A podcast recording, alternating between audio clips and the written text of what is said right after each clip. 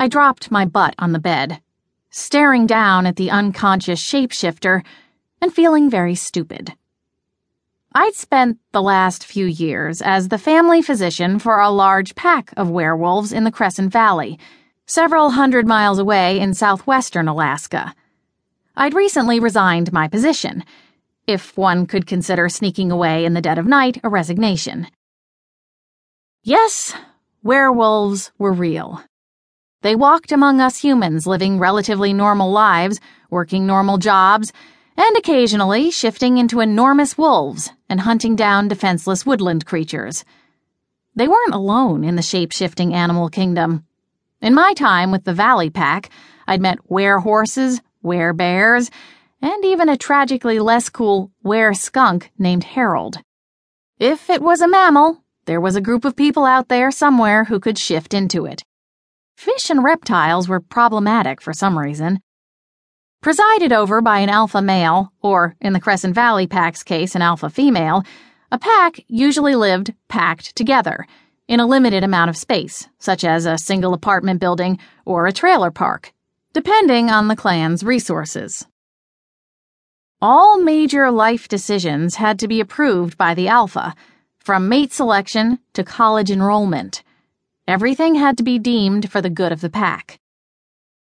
Accepting that A, these creatures existed, and B, they were now my patients, was a strange adjustment for me. I'd had a complete Maggie must have slipped me special mushrooms breakdown the first time she shifted in front of me. The scientist in me still had problems accepting the paranormal element of werewolves. I tended to think of their abilities as a genetic bonus, which was easier to accept than magic exists, but you just weren't lucky enough to have any in your life until you stumbled upon a pack full of eccentric shapeshifters in your late 20s. But after a while, I realized that compared with living with someone whose moods shifted from moment to moment, living with people who had exclusively unstable physical forms was practically a vacation.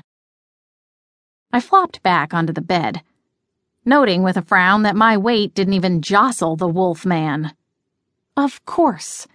Of course, I would walk away from one of the largest werewolf pack settlements in North America only to end up trapped in a rundown motel room with a wounded one. Only someone with my logic defying bad luck could possibly defeat the unlikeliness of those odds. I was the ass backward Red Riding Hood. Had Maggie Graham, my former boss, sent this guy to search for me? The big guy did have the look of the Graham family dark, rough hewn, and handsome, not to mention bigger than a barn door, as my grandma would say.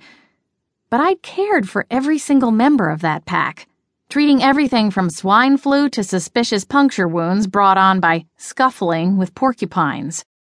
I didn't recognize him, and I certainly would have remembered someone who looked like him. Not to mention that werewolves rarely strayed this far from their territory.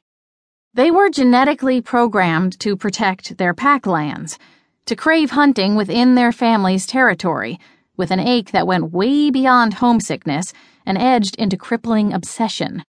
The chances of some distant Graham cousin venturing this far from the valley for such an extended period of time that I hadn't met him in the four years I lived there? Not possible. And frankly, none of this mattered, because I wasn't planning on sticking around long enough for getting to know you conversations.